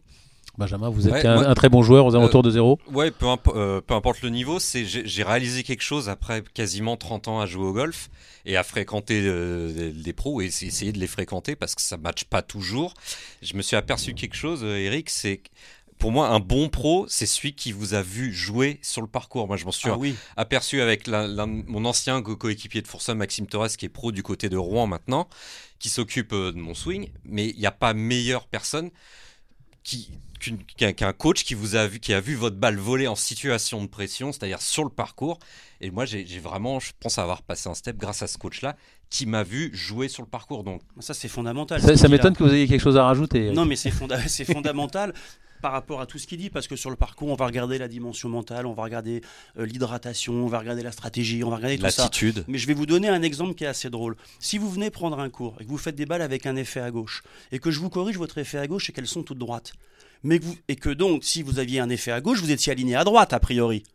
Et si vos balles sortent droite par rapport à vous et que vous êtes incapable de vous aligner autrement qu'avant, et eh ben votre balle, elle finira à droite. Je ne sais pas si j'ai été bien clair, mais si je corrige le joueur, mais que je ne sais pas s'il est capable de s'aligner autrement, ça n'a absolument aucun intérêt aucun intérêt. Donc avant de corriger un joueur, je dois savoir comment il est en relation avec sa cible, imaginer un projet, et ensuite je peux imaginer si je corrige ou pas. Voilà, donc je rejoins ce que disait Benjamin, mais sur l'ensemble des paramètres de la performance. Oui, il faut voir les gens en situation, et a fortiori, si vous voulez les corriger techniquement, il faut vraiment voir comment la personne est en relation avec sa cible avant d'imaginer une correction.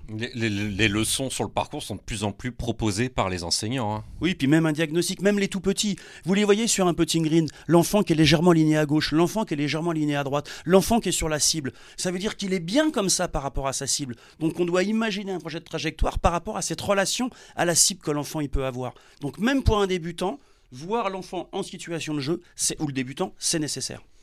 Pour terminer, euh, Eric, vous l'avez dit, il y a des très bons enseignants euh, en France. Euh, Jean Van Novel, il en a un de très bon enseignant, c'est vous. Mais en revanche, c'est la fin de carrière pour Jean, mais il va se retirer sur le plus beau des tournois et au meilleur des endroits Ouais, c'est ça. Donc euh, oui, il a, la chance de pouvoir encore participer au Senior Open euh, qui se déroule à Carnoustie. Donc on y était déjà allé en 2016, on y retourne en 2024. Donc c'est extraordinaire. Moi je suis ravi de, faire partie de l'aventure encore aujourd'hui. Et donc euh, oui, il se retire là-dessus et je pense qu'il l'annoncera prochainement. En tout cas, moi je serai présent. Donc je suis très très content de participer à ça. Benjamin, bel endroit pour, euh, pour Jean Vandevel. Euh, pour, ouais, moi, j'avais, j'étais aux côtés de Jean euh, au dernier British Open qui s'était déroulé à Carnoustie, c'était 2018 ou 17. Et ça m'avait fait bizarre parce que bah, on était tous devant notre télé en 99 et on se souvient de ce qui est arrivé à, Jean le sportif le plus malheureux de l'histoire comme ça a été très bien mis en valeur sur, sur Netflix et les, autres docus. Et, voir Jean à, genoux, parce qu'il commentait pour Canal, il était caché dans le ref au bord de la tribune du 18, ça faisait, je l'observais, ça faisait vraiment bizarre. Et on avait envie de savoir ce qui, lui passait par la tête, parce qu'en plus tout le monde lui reparlait sur place. Et boucler, on va dire, boucler la boucle à Carnoustie, ouais, c'est c'est à la fois beau et, c'est magnifique, c'est chouette. Ah, c'est un peu triste aussi, mais c'est Il y a un peu, il y a une pointe de tristesse. Mm. bon bah bien, vous viendrez nous raconter euh, tout ça ici. Euh. Merci Eric, bon tournoi au, Maroc euh, cette semaine. Merci Benjamin de m'avoir aidé à préparer et animer cette émission. Merci évidemment à Hugo Ponce à la réalisation et on se retrouve la semaine prochaine avec le retour du grand, de l'immense, de l'incontournable Jean-Philippe Rodenburger bien sûr. Salut à tous, bye bye